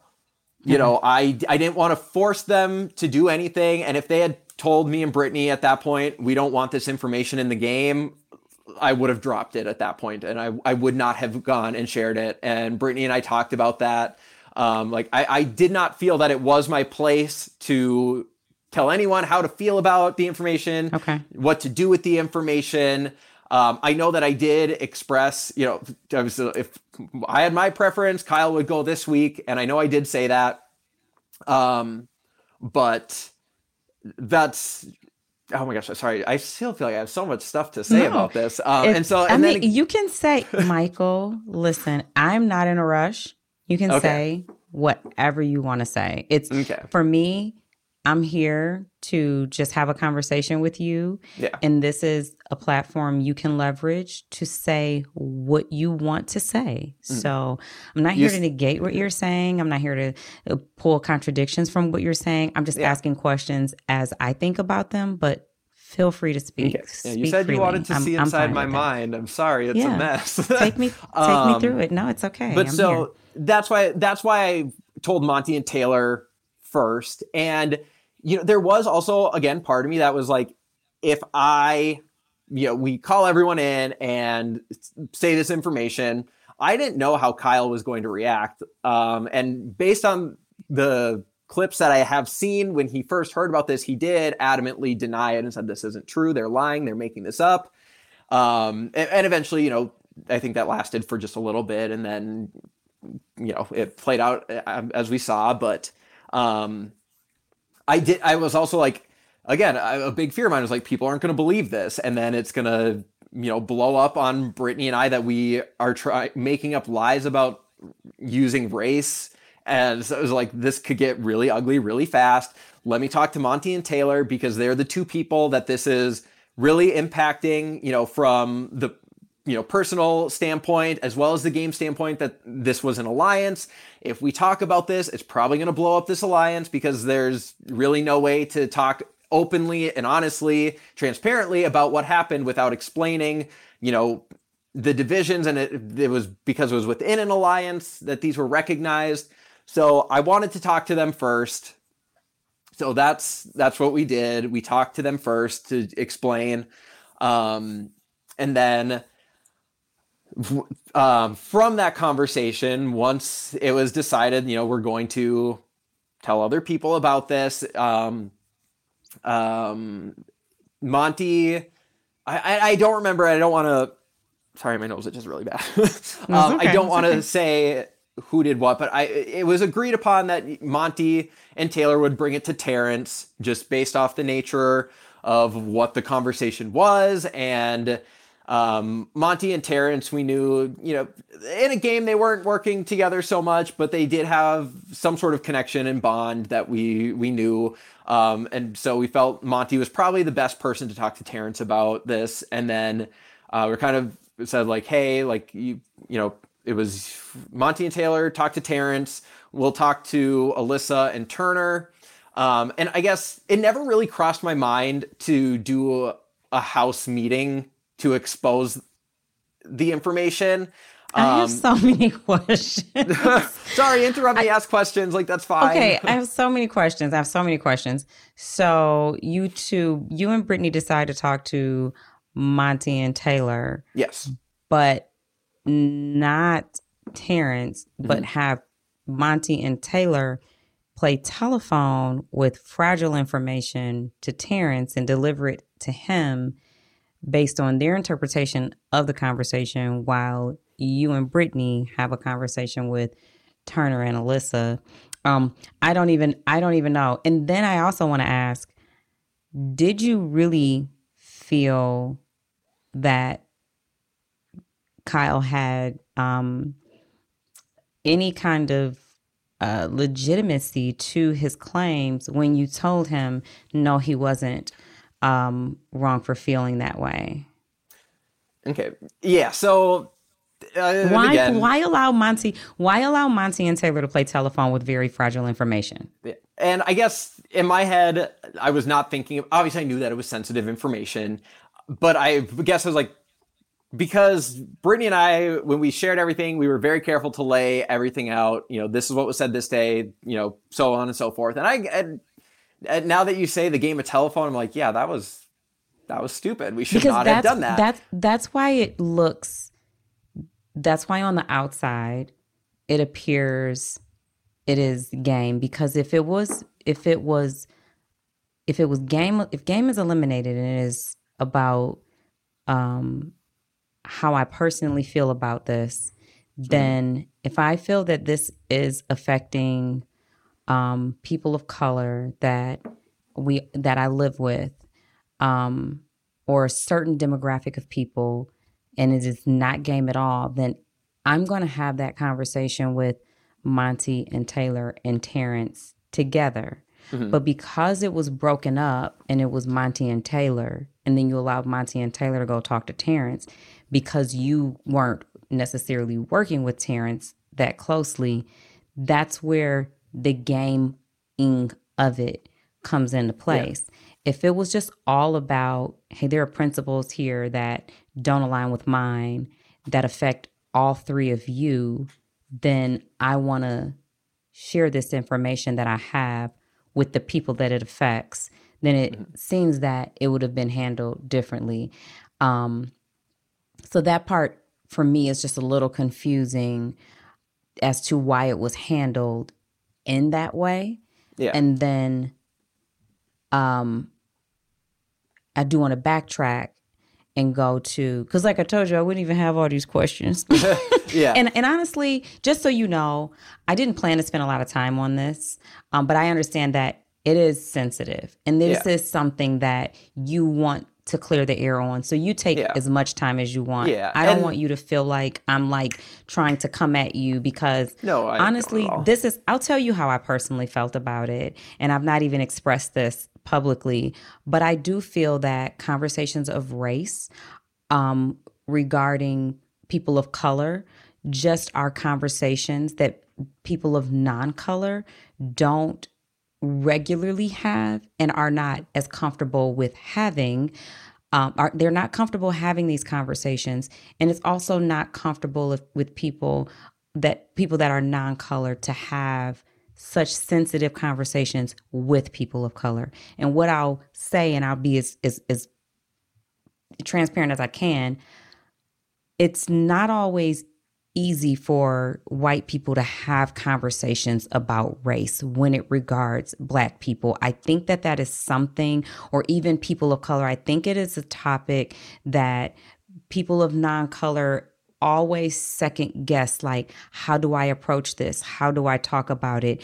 Do i talk about it with just the people that i'm comfortable with? How do i approach this conversation with people who are people of color that it may be affecting? So i i did not not understand the uncomfortableness you had with sharing the information and trying to express it but now that we're digging and digging, I'm kind of like, yeah, I hear what you're saying, but if it wasn't personal, then and it if it was personal or it was more of centered around what personally makes me uncomfortable, why was it handled so strategically and the moves that it was handled seemed to be game moves. Mm-hmm. Like we'll have the conversations with Taylor and Monte because we're close to them, we're working with them. This affects them. We don't want to lose them. They'll go on the block because of it. We might not have one of them here. We'll tell them. It also does affect Terrance, but we're not working with him. We don't have a relationship with him. If we lose him, it doesn't matter. You guys go and tell him what I just told you, even though what I told you is my interpretation, me sitting on it for four weeks, me giving it to you and relying upon you to relay the message I just gave you exactly like I gave it to you so that it's not taken out of context. Mm-hmm. And then we non people of color will go have the conversation with the other non people of color where it's more comfortable for us while you have that conversation to me all of those different moves align with game. Mhm. And I Yeah. could be wrong. Yeah, so I think, and I, I- maybe I didn't say it before, but there was, like, again, I recognize that there is no just you know oh shut shut the game off like it, it doesn't work Yeah. like that like as much as we can say this is transcends the game the game cbs doesn't say pause you know games off so for us uh, or for me you know looking at t- telling monte and taylor first you know it was because at that point again i didn't know that the leftovers had been blown up and exposed Okay. um, I had suspicions, but it was like that's why I and to have that open, transparent conversation with them, it had to be you know week five. Kyle said this and a- about the alliance and you know X Y Z, and it was very much at that point it, it was so much tied with the game in that in some of those conversations that I and and that's where again I probably messed up and you know there was that thought like because Terrance was awake that morning. Was like do we bring Terrance up here? But I also was like I know that this information needs to be shared. I also don't feel comfortable blowing up Monte and Taylor's games at this point with it. Okay. um, because like I said at that point I was like you know what? It's probably going to be Monte and Taylor ending up on the block at the end of this week. Um, and that's kind of what I thought would happen. Um, if assuming that the Dyrefest people were sticking together, but um, to you know expose the leftovers to Terrance, I I didn't feel like this is a decision that I get to make based Yeah. on all of this. So there there was that consideration, and obviously just you know obviously I'd spent more time with Monte and Taylor. I mean, I had that whole Yeah, last so week you were before, so I did feel talking to closer them. to them. Yeah. Um, Yeah. I wouldn't like it a, a conversation I would have had with Terrance, but after we talked about it, you know, it was like this information that should come from someone, you know, the closest person to Terrance. It might be easier to have that conversation or more productive or whatever the case may be. Um, I, it, to be honest, it never even crossed my mind about the telephone. I was just like, oh, like I explained it. Monte and Taylor fully Yeah. understand Yeah. if they have the conversation. I and and come to find out, I guess Terrance did misunderstand what was said at first and thought that Brittany and I, these this was our idea that Yeah. about this alliance because or he whatever. immediately told Kyle, like, yeah, I heard Michael and Brittany were trying to start a all white alliance. And so that was an oversight on my part. Hmm. And I think, you know, another thing that played into it too was that, you know, the issue of timing. It's like, okay, hmm. it's Sunday, the veto meeting is tomorrow morning. We want this information to be out there, not Yeah. like as a last second thing, like, oh, Did hey, let me pull you you- right before the veto. Did you Michael. know this? Yeah. Michael, did Okay. you want Kyle to go home that week? Yes or no? Yes, I Yes did or want no? Kyle to go home. Yes. Okay, we're done. will- All right.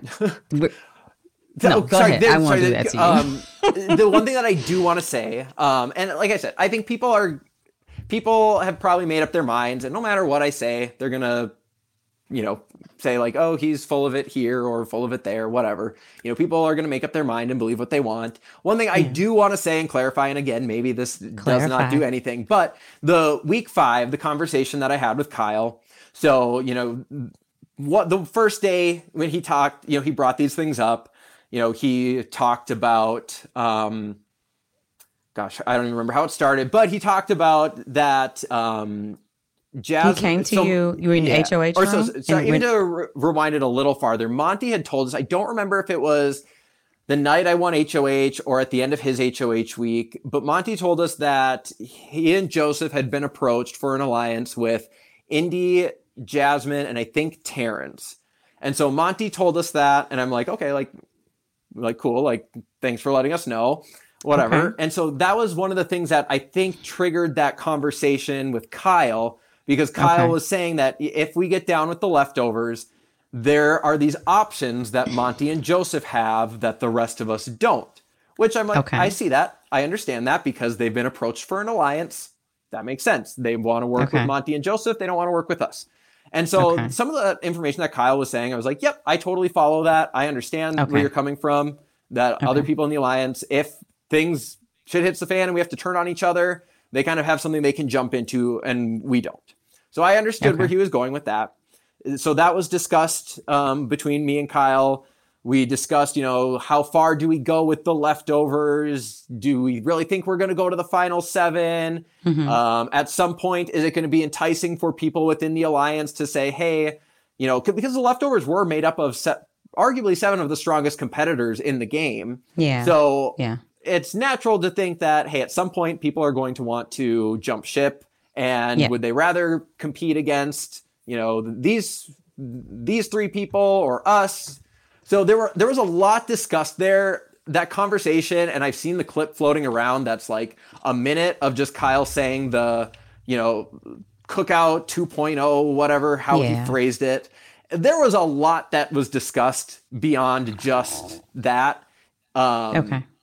so I do want to make that So, clear so, so kind of kind of to to um give him more context around his thoughts. It wasn't he didn't pull it out of thin air, but well, it, it's he- not to like defend Kyle here, but Okay. uh, like I there Kyle did have valid game non-race related points that he was making, Okay. and then when he tied Okay. it in later to saying, well, there's a unifying goal between these individuals and what he was then and I was like, okay, now you're losing me. Like I can see Okay. like, you know, for example, like we talked about how big of a threat Joseph was because of his social game. And I'm like, yep, I Mhm. see that because it's Mhm. very apparent with the way everyone talks about him. So things like that. But then when he started talking about the cookout and unifying goals, I was like, Yeah. okay, like now you're Yeah, you're losing me. And I did have Uh-huh. conversations with him. I don't know exactly what day it was. I, if it it could have been that day because he specifically, I remember him saying, Monte, Joseph, and Taylor within the leftovers are very close. And at that point, I knew that I had a final three with Taylor. So Yeah. in my mind, I'm like, no. And so like I I asked him, I was like, I don't see it that way. What can like Mhm. what examples do you have? Like, is there something that I'm not seeing? And he didn't have anything like I see them strategizing, I see them doing this, I see them doing that. There's none of that. Um, I he also brought up about you know the alliance that had been pitched to Monte and Joseph, and he talked about that. Um, and I you know and I told him I was like I Monte willingly offered this information to us unprompted. I trust that if he wasn't loyal to the leftovers, he would not have shared that. I don't think that is Yeah. something he is considering. So I need to even worry about. and so and I fully acknowledge and recognize that I should have shut it down concretely. And Yeah. I in my mind, I was like, okay, I'm gonna lead him to the conclusion himself. Like I'm gonna say these things to make it clear that like in, in my mind, I am being clear because in, in my mind, if you're not like, yes, absolutely, let's do this alliance, let's get these people in a room, you're saying no, is what I'm thinking Mhm. as someone who loves Big Brother and is a fan. And it's like, you know, when someone's giving you the runaround. So I'm thinking, like, Yeah. okay, like without, you know, severing this relationship that I have with Kyle, I'm telling him no. And so that's kind of what's going on in my head. The next day, and this is where like the the clip says, and people have been like, Kyle asked you if his cookout theory, if he was overthinking, blah blah. Like he didn't. Kyle said to me, uh, and because I got those questions when I um, was evicted, and I was like, gosh, like I don't remember that's how the conversation went. And so then when I saw the footage, Kyle says like, "Am I over overthinking what we Am I- talked about Mhm. yesterday?" And in my head, I'm like thinking, you know, turning on the leftovers, doing this, doing that. There was a lot of things that we talked about yesterday that was Yeah. not just cookout Th- 2.0 this formation. because Yeah. in my head I was thinking like I remember having a conversation with him being like no you're not overthinking like we should be preparing for the end game like in my head Yeah. and watching it back uh, like especially watching the clips back they're like oh like I see now exactly what everyone else was seeing and it, like I under like I pro- in the moment I probably should have seen that as well but I also look and there was like a shorter clip and then a longer one. And in the longer one, I specifically say about talking about like, yeah, like a seven person alliance and going to the final seven doesn't happen. You know, these are things to think about. It's like in my head, I know that I was never telling Kyle, I agree with your race related theories. Okay. And I and I don't care if people don't want to believe me on that. Like N- I n- no, know you- that is Yeah. in my the moment. And I think it goes to intent versus impact. My intent was never to encourage Kyle. The impact of what I said and not concretely shutting it down. I do think that I I can't shy away from the fact that he took encouragement from that and thought that I was thinking the same thing and validating. And so I will say that I definitely fucked up there. I made a mistake in not concretely shutting it down. Wasn't my intent, but that was the impact that it had. And so yeah. I will take any heat or criticism for the way that I handled it. The one thing that I'm not going to sit here is, you know, with people saying that, like, oh, well, you knew that he was talking about he when he directly asked you about his cookout theory and you agreed with him. Like, no, that is not what happened. That was ultimately the way that he took it. And watching the clip, I fully understand because if you play those two little clips back to back, that is exactly what it looks like. So if okay. that's all somebody saw, I'm not going to judge them or say like, yeah. you know, I, I, understand where you're coming from. I just want to clear that up on my mm. end that in no way, shape, or form did I ever think that I was telling Kyle, I agree with you. I am thinking okay. about these things too. Cause that, uh, no, I did not think that. And I told him that when okay. I told him, you know, I don't, if Monte wouldn't have told us about this alliance if that's what was going on, or like his loyalty is with the leftovers because he shared this with us. And so in my mind, like I I know what I meant, what my intent was, but again, that doesn't absolve me of any wrongdoing and I should have concretely shut it down. But I do want to clear that up because I know that's been floating around out there and I've seen that yeah. and I'm like, okay, like not not the case. but I don't know. no, I'm I'm glad that you were able to um I I tried to be quiet because I wanted you to have the floor and fully yeah. express yourself and get it out because it has been a lot of talk about that. There's been a lot of um, opinions based around it, and we don't always get to be heard, and we don't always have a, an, an opportunity to clear the air. So I hope that you feel you were able to get some things out off your chest. Mm-hmm. Um, those who are trying to understand your thought process I think that you laid out a lot of details around that. And um, I had so much more, and I still have so much more to talk to you about. So I'm ready to move on if you okay. are. yeah, I mean, okay. I think I'll end it with this is that I think as people, we like binaries. We like it's good, it's bad. Here, it yeah. was game, it was not game. I mm-hmm. think the ultimate thing I there were elements that I was like, this is beyond the game, and there are personal feelings involved. And from a moral standpoint, I want to do the right thing. But I can't sit here and say I did not recognize the impact this would have on the game. Or by sharing this, I knew Kyle was going to go home, and I knew that Kyle going home you know, in the short term was probably good for my game, but at the same token, I knew that sharing this information was going to have a lot of blowback and probably damage relationships and be bad for my game in the long run, which I think it was.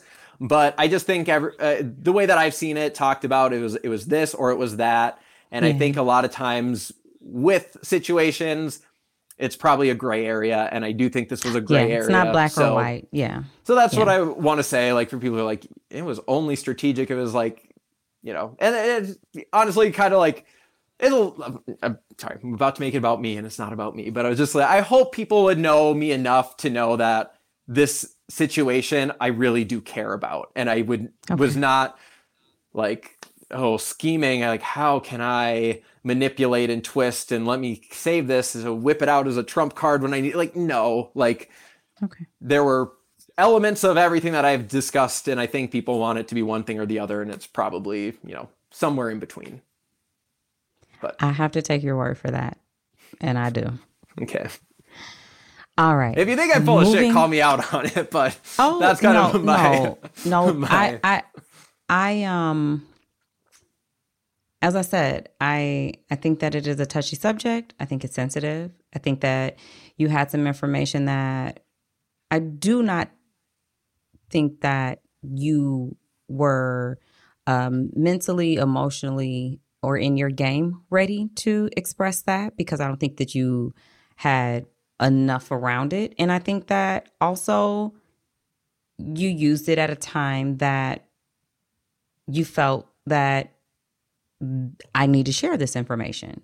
Mm. Um, so, you know, it's not about what I believe I don't I don't sit here in front of you or in front of my audience and feel like Michael's full of shit. I don't. I think that um you I think both. Not both like you're full of shit. I think I think I think that it was uncomfortable. I think that you had some information. I think that this impacted your game. I think that this impacted Kyle's game. I think that there was timing involved, and I think that um, the the the the who would be affected was involved. I think that it was a whole conglomerate of um, information that um, you decided to release when when when the time permitted. But I don't think it was solely personal, and I don't think it was solely game. So I'm done. Okay. Um, As you were saying, I was like, oh, I thought of 15 more things, but like, I'm, I think that's a perfect way. You're gonna to have to just call me Michael. I'm not about to do this because. no, I, I, think that's a perfect way to sum it up, and I'm ready to move on. But I okay. think, oh, sorry, last thing I'm gonna say, I do think yes. that obviously I mishandled the information that I had, and I've apologized to everyone involved and I want to say that again that I truly am sorry. And that moving forward, I think I have a better understanding of what to do in situations like this. And I should have been prepared coming in. Unfortunately, I wasn't prepared for this situation, but I'm going to hopefully take this as an opportunity to to learn from the, the, scenario and know how to apply this better in in everyday life if the situation or something else comes up and know that it, I need to be more vocal, um, even if I feel uncomfortable. So I will say that. That's big of you to say. I do, and I, I do think that it is. Um, it, it's not lost on me that these conversations are just not easy to have. So, you know, anybody expecting you to run back and be like, "Hey, guess what? I just heard." As soon as you heard it, that's not really realistic because, as I said before, it's not always an easy conversation to have. But anyway, now yeah. you had um, a deal with Turner Mm-hmm. And you honored your deal with Turner. So let me see. My notes say, I know you had a deal, you had to honor your deal with Turner from the week prior, but do you think it was a mistake um, not taking him or Monte out that week, like Brittany suggested. Because even if you had stayed true to keeping Turner, you could have gotten rid of Monte. and Monte did mm-hmm. end up being the one who won the veto and made the decision yep. to use it to nominate you. How do you feel about that week that you respect, you honored your deal to Turner? Would you do it different? I don't necessarily regret um, not taking Turner out. Um, okay but I do regret not taking Monte out. Um, I think that at least from what I have been told and what Turner has said, Which and week? Monte what do you mean? Said, the week uh, that you didn't take out Turner, you should have taken out Monte. Yes, um, or, because okay. it's from what Turner has said. That double eviction, Brittany was his target. It was not me. I did not go up. Um, yeah. So if that was true, I mm-hmm. don't regret not taking him out. Um, okay. I also think that Turner was somewhat easily influenced. Um, so I I didn't view him as this huge threat necessarily. Um, I do think because I do think if Monte had gone home, I think Turner probably, you know, with peace and love, I don't he necessarily he love the way. with you. Yeah, I don't, and I don't necessarily love the way that Turner played the game with the guys. You know, it was Pooch, and then once Pooch was gone, it was Kyle. When Kyle was gone, he went to Monte. My, so yeah. I think logically, if Monte had gone, he probably would have come. He would have been, been you. And which you know was not the game that I wanted to play, and I probably should have yeah. recognized that that's the game he was playing, and been like, yeah. oh, I got to do something about that. But um, he was I the side think- chick. Sorry. with peace, if you say with peace he's and like love, my main, he's like my main is want. gone. I got to be somebody else. yeah, yeah. Peace um, with so peace. I, oh, you said if I preface it with peace and love, I can say whatever yes, I want. you can say whatever because Ooh. it's with peace and love. That's that's what Turner. And, yeah, with peace and love, he was the side chick. He said, oh, "My main is gone. I'll be yours now." Oh, they're gone. I'll be yours now. Oh, Monte's gone. He would have been yours. yeah. yeah. So I, I don't think keeping Turner in was the worst thing. I mean, ultimately, yes, he was the HOH that took me out. And the one thing that I was so scared to watch back, and I did go look at this, was um, because the double eviction HOH, I was like, well, what was the score between Monte and Brittany? And they would have gone to a tiebreaker if Turner had not been in that competition. Like, oh, don't even start with the what ifs, Michael. But so maybe it was a mistake because if Brittany had won that tiebreaker, I don't think I would have hit the block. Turner Yeah. probably would have been evicted. Um, and then Yeah. I would have been eligible to play at Oh, five. I so, hate a what if. Oh yeah, Don't there- what oh, if so me. many, so many. But um, the way that I I won can like egg thing? yeah, the way that I can justify it, it was like whatever mistakes that I made ultimately did something to lay a path for Taylor to win, and I can be happy with that because like if I couldn't win, I wanted to be Brittany or Taylor. So if Taylor won because I made a bunch of mistakes or I helped her by not helping myself, I'm happy. I can I can rest easy. Oh my gosh. So- Okay. All right. So I do want to get to when you saw um Brittany get evicted, but we'll we'll go we'll get to that. Mhm. So all right. There was one time you were HOH and you were doing a cam talk and you were just in your villain era and I tweeted about it and I was like, "Oh, not me standing Michael. Michael was out here. He don't give a fuck." He was like I came to play this game. I saw you on a path um, of of being a comp beast, and you were right there with Janelle. Like you, you were you were setting and breaking records. And then, as you're on the block, you deliver this nail biting, toe curling, throat grabbing, hair snatching eviction speech. I was like, yo, you said, and this chick right here, don't trust her. I don't trust her. She told me she was working with you. She lied to you and told you this. I said, damn. Michael, what was going through your head? What the hell? Where was this Michael all season? Had See- you saved it? Did you know you were going to get up there and say that? Like, what the heck? you know, I had so I campaigned until Julie called us back to the couch. So like Okay. I as Brittany was giving her speech, I was like, oh gosh, what do I say? So like that was all the time I had to prepare that. And you know, that is definitely a side of my personality. Like when I play games and I'm competitive and I play to win, I that like the claws will come out. I was never in a Okay. position where I really had to publicly, you know, do anything like that because that was the first time I sat on the block on eviction night. Um, so you know, I, I think it, it really surprised people because you know for 65 days they saw calm, cool, collected Michael, like kind of nice, you know, not Yeah. gonna yell at anyone. But so in that moment, but I just knew that if I didn't try everything I could to stay, I would regret it. And I was like, if I Yeah. go home, and at that point too, a lot of the information that I shared, uh, uh, actually basically everything I shared in the living room, everyone else already knew. So it was like, you know, maybe I didn't have to share all that because people kn- knew it already, but it was like, ah, as a reminder, you know, this is kind of stuff that went down this week, and here's reasons maybe why I'd be better, you know, keep me because I've done what I've said I would do, and I I think I said something about you know not saying a lot, keeping my cards close to my chest, and sticking my neck out for the people that I care about, and it's like hopefully they see that, and so, Michael, yes, let's just say the girls on that couch listened to your speech. And that's one thing I hate about Big Brother. It's like when we've got our minds made up and we're sitting on the couch and we got to go vote, we know who we're voting for. But I mm-hmm. miss the days where a speech would change your mind and you might be like, oh my God, I don't know who to vote for. So, let, was your speech true? Had they voted to keep you and evicted Brittany, I think I already know the answer to this. Would you have worked with the girls to get Monte and Turner out of there? one thousand percent. That was the I know truth. you would have. Listen, I was over here at home like, that's messed up because I will vote for him. I mean, seriously. I'm like, don't put me on Big Brother because I'm voting. I'm be like, wait, I'm voting for him. That was insane. I kind of was like, oh my God. But then to me, like you're like the DX of my season. Like I wanted to keep DX long term because I knew that he mm. could help me. But I also was like, how am I gonna get him out?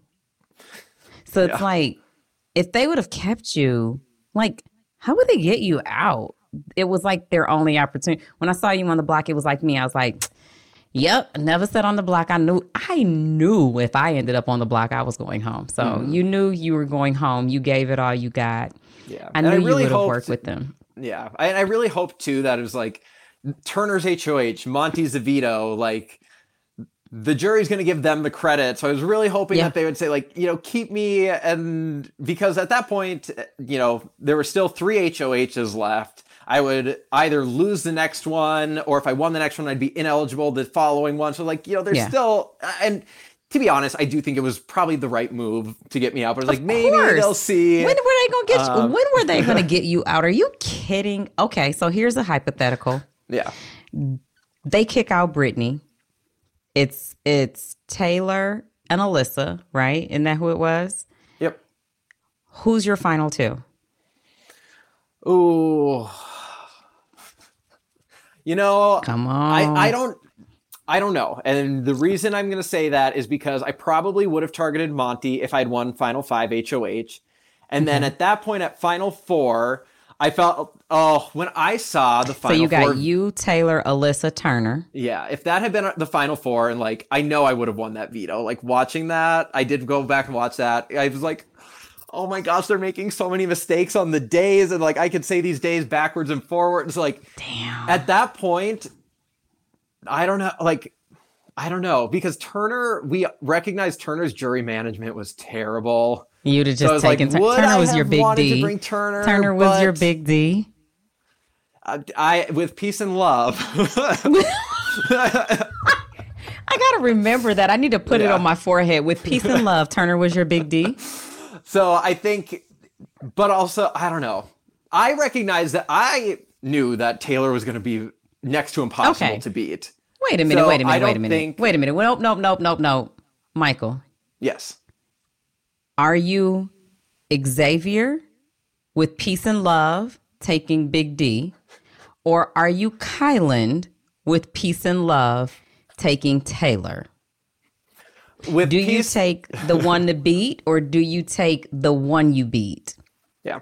I said for my preseason interviews, if I'm in a position to choose who I sit next to, I'm taking the person I can win against. So with peace and love, I'm going to be Xavier because I want to win. Point blank, period. He already got the check, so ain't nobody mad. All yeah. right. So let's see. Okay. So, uh, so Brittany comes through. Are you surprised? Um, I wasn't surprised. I okay. don't think it was necessarily the right move to send Brittany home at that point. And that's, you know, me being on the jury side of things and knowing how the jury, you know, a lot of the jurors Uh-oh.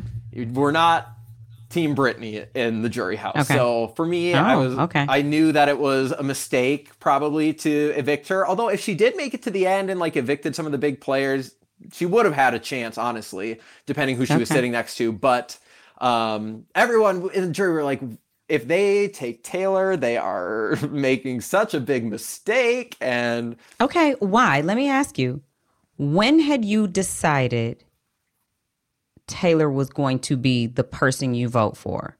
In jury, roundtable, finale. Yeah. Um, I would say for me personally, I was like, if Brittany's in the final two, I would have a hard time not voting for her. So okay, I would have had to hear what happened at you know finale night. How'd probably. you get there? Um, yeah.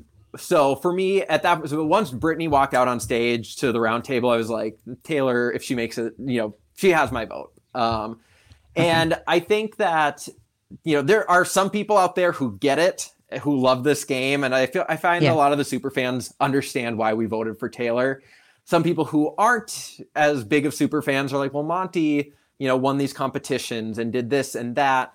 But for me, like it's so much more like as a fan, I love a good social game. I love someone who can be behind the scenes.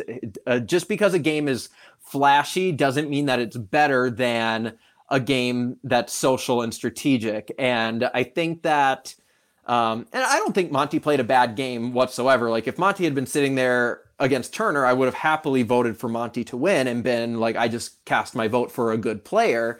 But just with the way that Taylor played in her social game and the way that she had people making moves that were not in, you know, other people's best interests. They were making moves in Taylor's best interest. Like I look at my HOHs and I was like, gosh, if I had done what I needed to for my game, it probably would have looked completely different. Or even, No. you oh. know, the fact that Taylor got Monte to bring her to the final two, like when in the house, even I recognized it was like, gosh, like Turner would be probably a pretty easy win. But I think sometimes in Monte's head, I think he was equating competition wins or putting more weight on comp wins than the other aspects of the game. And I Yeah. think that kind of clouded his judgment a bit.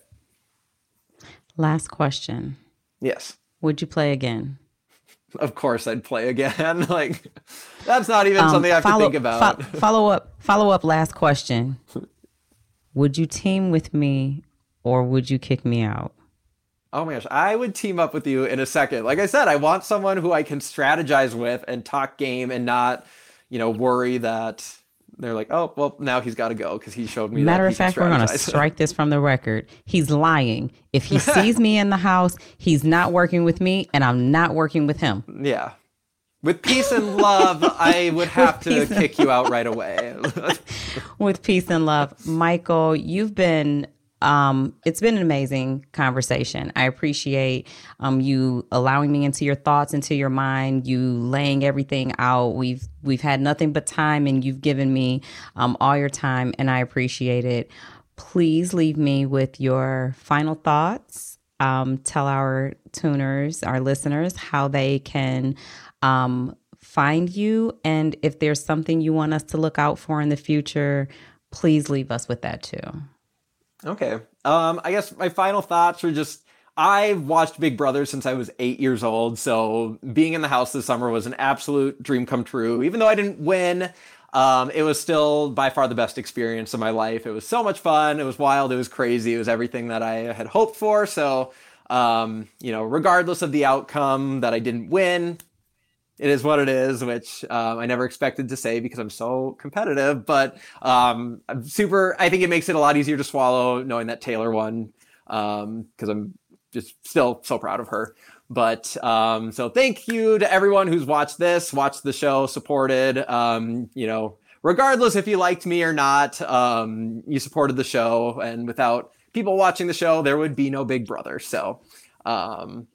Thank you to everyone. Um, as to where you can find me, I'm not like super a super social media person. I'm trying to get a little better at it, but I think Instagram is I want to say Michael Bruner three, and my Twitter I think is Michael Bruner zero one. But um, I'm on there. I'm I still have so many like DMs to go through that I'm just like, oh my gosh, this is overwhelming. Like I can't even open up the folder because the number just goes up and up every day. But um, I'm gonna hopefully be doing that. I've been saying that for like a week, but um, other than that, things to watch out for. Um, I don't know. I'm still trying to navigate post Big Brother life, so I don't know what's next for me. But um, I am on Cameo. If you want to send a message to a loved one, I've been having a lot of fun doing those. Um, I never thought in a million years people would want video messages for me, but I've been having a lot of fun with those. So um, that's available. I think I have the link somewhere in my Instagram or something, but. Um, uh, those are fun, but nope, just if you want to check out my cats and what I'm doing on a day-to-day basis, I guess give me a follow, but nothing nothing too big planned as of now, but we'll see what what the future holds. michael thank you for joining me i will say um, thanks for joining me and thanks for uh, coming onto the winner circle i really appreciate it i appreciate your time um, this is a new world to navigate uh, as someone who was very private jumping out into the public eye being criticized every single day when in our real lives no one probably ever tells us much about what we need to be doing and what we aren't doing and how they don't like what we're doing. It's a lot to take on. Protect your mental health, protect yourself, be selfish in this time, and um, isolate yourself and stay away from everyone who feels entitled to you. Um, family first. Use your friends as support, your real ones. You will have supporters out there who support your game, the game you played. They'll love you, they'll follow you. I've got some, I've got very, I've got a lot of um, uh, consistent supporters, and I really do appreciate them for always, and I mean always, like in my DMs, like, girl, we see what they're saying. But then there will be people who will definitely tell you, I don't want to follow you no more. I don't like you no more. You said this. I don't want to see you no more. I don't know why they feel the need to tell you that they leave and Just leave me like you did the rest of your friends. You can ghost me. I'm not sending out consolation. I'm not sending out parting packages or none of that. Just go on and go. We don't care if you leave. Don't even worry about the people who don't want you. I always mm-hmm. say the people who unfollow me are the best people because at least we're not wasting each other's time. the people who follow me are the people who actually do understand me. So I lose thousands of followers every day. Don't care you didn't like me no way. I'm good with that. Every time I lose, I gain. And I gain because those are the people who actually are starting to find me and recognize that they identify with me. Don't worry about it. You'll find your way. You have a career, you've got a family, you've got a lot going on. Live your life, be happy. Don't let this negatively affect you. Use everything about it to take you to where you're trying to go. I wish you much much success. You, you guys can follow me at Absolutely Gorgeous 100 on Instagram. You can follow me on Absolutely at Absolutely Tiff on Twitter. And you can also find me here on the Winner Circle. Thank you for joining. I'll catch you all next time. Bye.